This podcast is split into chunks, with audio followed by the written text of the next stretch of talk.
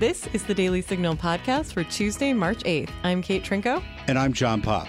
In recent elections, conservatives have seen large gains with Latino voters. But what is causing this increase in conservative Latino engagement? FreedomWorks Vice President of Policy, Cesar Ybarra, joins Doug Blair to dive into the reasons. But before we get to our interview, let's hit our top stories of the day.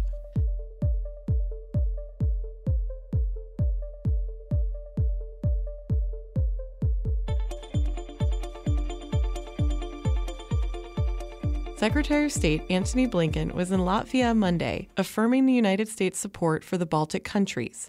Blinken also was clear about his concerns about doing a no fly zone. Here's what he had to say via Bloomberg. The no fly zone, to be very clear about what that involves, is that means that if uh, Russian planes violate the zone that's declared, we shoot them down. And that runs the, uh, the considerable risk of creating a direct conflict between uh, our countries uh, and Russia, and thus a wider war, which is in no one's interest, including in the interest of the uh, Ukrainian people. Blinken also said over the last year, the United States has provided more than a billion dollars in security assistance to Ukraine. Just within the last couple of weeks, President Biden created the authority to provide an additional 350 million in defense support to Ukraine. And within a week, most of that, about 70%, is already in the hands of Ukrainians, being used very effectively against Russian aggression. Florida Surgeon General Joseph Ladapo announced Monday the Sunshine State wouldn't be advising healthy kids to get COVID 19 vaccines. The Sarasota Herald Tribune reported that Ladapo said that Florida is going to be the first state to officially recommend against the COVID 19 vaccine for healthy children. White House Press Secretary Jen Psaki made it clear the Biden administration disagreed with Florida's guidance in her press conference Monday via ABC News. So it's deeply disturbing that there are politicians peddling conspiracy theories out there and casting doubt on vaccinations when it is our best tool against the virus and the best tool to prevent even teenagers from being hospitalized. Ladapo, who also serves as Secretary of Florida's Department of Health, has an MD from Harvard Medical School. Texas is taking steps to ensure its cities don't defund the police. The Lone Star State is implementing rules passed in legislation last year that will ensure that if a Texas city defunds the police, certain penalties are put in place.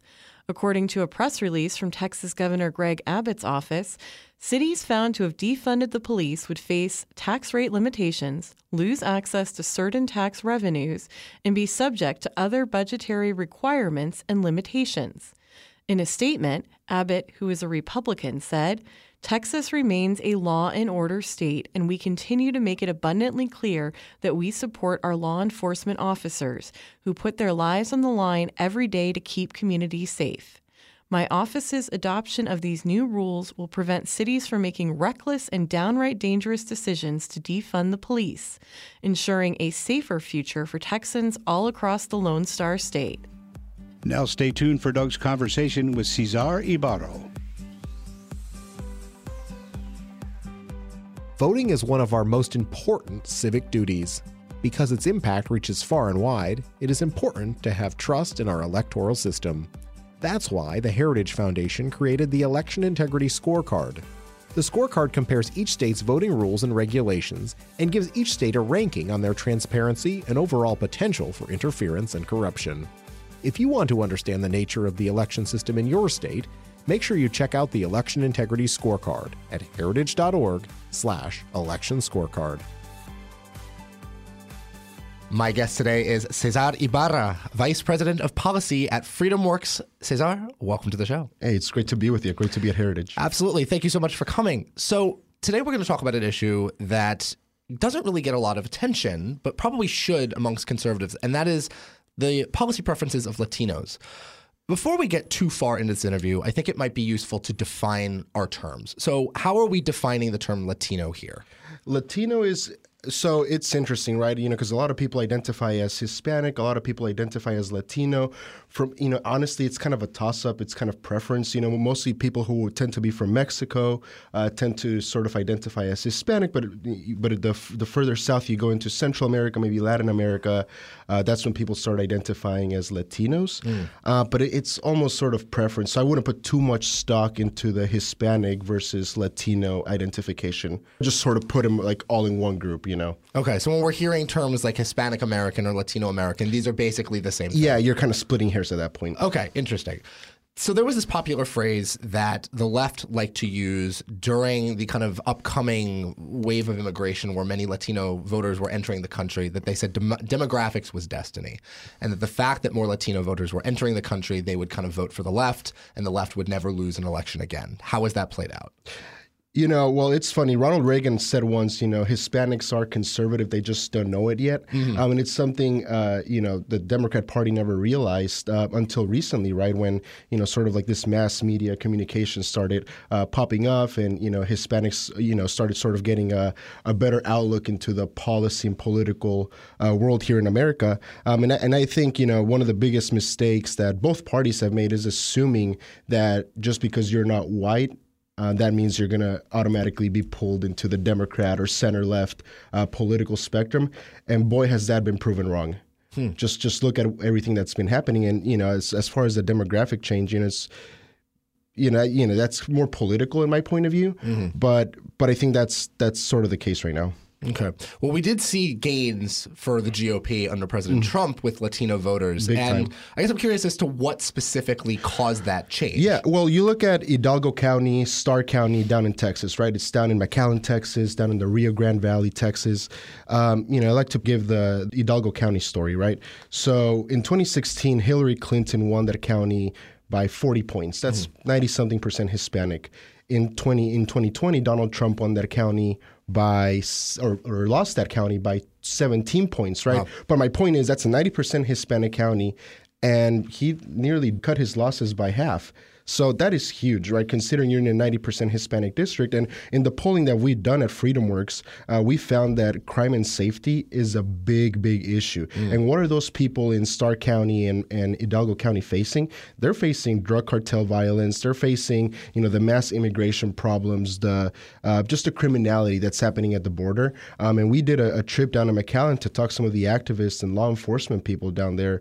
Um, and yeah, they're not they're not having it, right? So it it it, it speaks to uh, the idea that Hispanics really care about safe communities, law and order, enforcement of not only immigration laws, but also just uh, you know just general crime, right? We see all these DAs across mm. the you know all these woke DAs across the cities, you know, not enforcing you know simple laws or prosecuting people for their crimes. So that's why you saw that big shift in four years, right? Mm-hmm. So we're seeing maybe it almost sounds like these are voters that have the same concerns as everybody sure. else. If their communities are unsafe or they feel like they're unsafe, they're going to vote a separate way. Exactly. And here's the biggest mistake, in my opinion, that that you know people in DC have made. They've always assumed that Hispanics only cared about immigration. Right. And that could not that's so patronizing, mm. right? And that could not be more further from the truth. In fact, in our polling, it shows that Hispanics care mostly about the economy, mm. about safe communities, education. Guess where or guess where immigration ranks in in the issues? All the way at the bottom. Wow that I, I, mean that that is just and, and and it's not only on one off poll like poll after poll after poll immigration always ranks at the bottom of the issues that they care about. It does seem like this is an issue that both parties seem to believe is a winning issue to, to court Latino voters. Obviously, Democrats will do this and Republicans will do it as well. Where did that perception come from? I, I, I used to be, when I was in college in Arizona, I, I used to volunteer for uh, the Libre Initiative. Mm-hmm. Um, and we would, you know, we were doing canvassing down in Tucson, Arizona for the Martha McSally versus Ron Barber race. And we would go down the down the list, right, of the 10 issues, like where are you on Social Security form and all these things, right? And seven out of 10 questions, they gave the conservative answer. Mm. But then when you ask them, who are you going to vote for? They said, "Well, I'm going to vote for Ron Barber, the Democrat." Well, why is that? And and and the perception was always that well, it's it's Republicans who don't like my family and they mm. want to they, they're bad on immigration etc um, now that's kind of you know that kind of that's kind of the flip side of what i was saying about the issue that they care least about but they generally speaking uh, traditionally hispanics have seen the republican party as a party that wants to you know kick my grandma out of the country, Right. so to speak. Um, so yeah. And we're seeing that perception change then. We're seeing that perception change, right? Because the policy issues are being are coming to the forefront. I think that's one of the good things that Donald Trump was able to do is really highlight the importance of policy, not politics. I mean, for the Democrats labeled Trump as the most uh, racist, anti-Hispanic president in America in history. And, and what happened? He increased his share of the Latino vote in those four years by nearly 10 points. That's huge, like 14 to 15 points in Florida.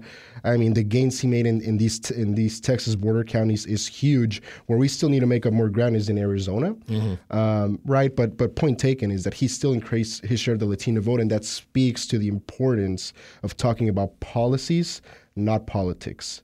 And in our in the most recent polling that we just did, it showed that uh, Hispanics, you know, they don't tend to favor Republicans, but when you start talking about conservative policies instead of Republican policies, they, they they tend to side more with us because they identify as conservatives. And what we've seen over the last forty years is that uh, ideological self-identification uh, correlates with uh, political affiliation, party affiliation. Right. So the more we can start talking about conservative policies on, on parental rights and you know low tax, like all these good things like Heritage talks about, Freedom Works talks about, like the more we're going to make gains with these communities, and this is just a start, right? Because in my from my from my vantage point, Hispanics still favor Democrat politics.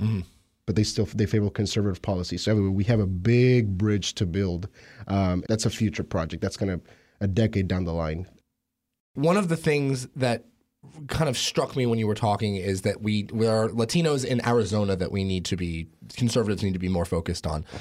It almost makes me wonder: is there really a distinction between like these groups? So, like a Hispanic in Florida will vote differently than a Hispanic in New York, who will vote differently than a Hispanic in Texas. Yeah. Is it even useful to use the term Latino as a as a sort of monolithic block of voters anymore? You know, it, it just kind of depends also where you come from, right? You know, David Shor, who was an, an Obama uh, data guy, super smart guy, he did a kind of a postmortem on the 2020 election. He showed that uh, there was a precinct in Doral um, in Miami-Dade County um, that, you know, that swung, I think it was 40 points.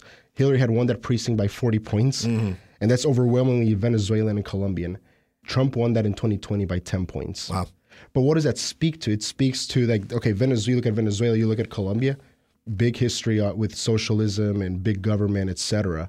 So that that played a role there. Where versus in Mexico, yeah, you had sort of big government policies, but that's never really been the issue of like big tyranny. And it, the, the issues in Mexico are different than the ones they face down in Venezuela or Colombia or Nicaragua, etc. So um, again, I think it's more of of the politics of the country that they came from versus um, sort of Latino versus Hispanic, etc. Right. So to that point, it almost seems like it's more useful to look in terms of okay, Venezuelan Americans are centralized in this part of the country. So our campaign strategy is to do this versus, you know, a different demographic of Latinos is, is sort of in this part of the country. So we would tailor the message to be that. Is that what we're saying? Yep, yep. And again, like what we should be focusing on as conservatives when we're reaching out to these communities, um, the economy, inflation, education, and safe communities. I mean, those three issues with the with the right conservative messaging is, I mean, that's like that should be like crack for the just the center right movement in reaching out to those communities because it's these are winning issues.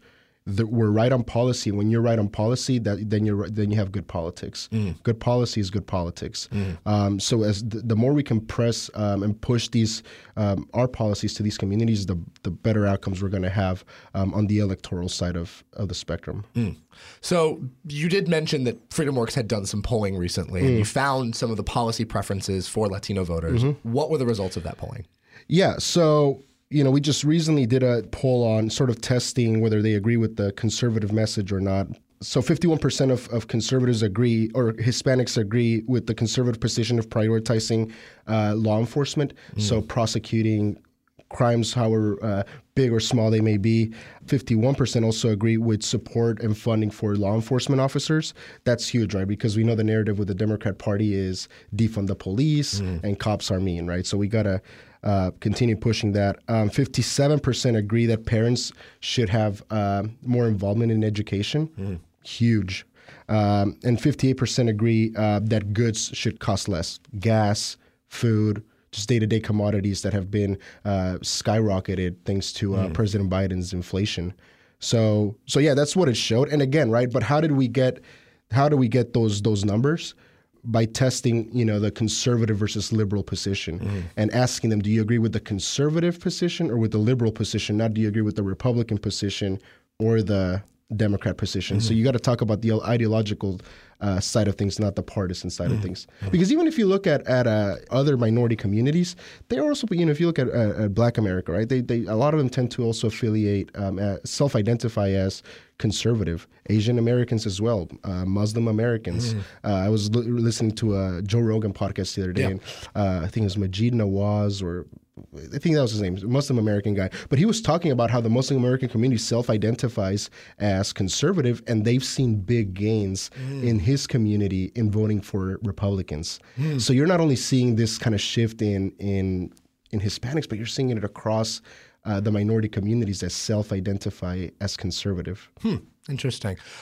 Does language play a role at all in Sure. outreach to the Latino yeah, I mean, look, my my mom, rest in peace, but she was she was as American as they come. Couldn't speak a thing of English.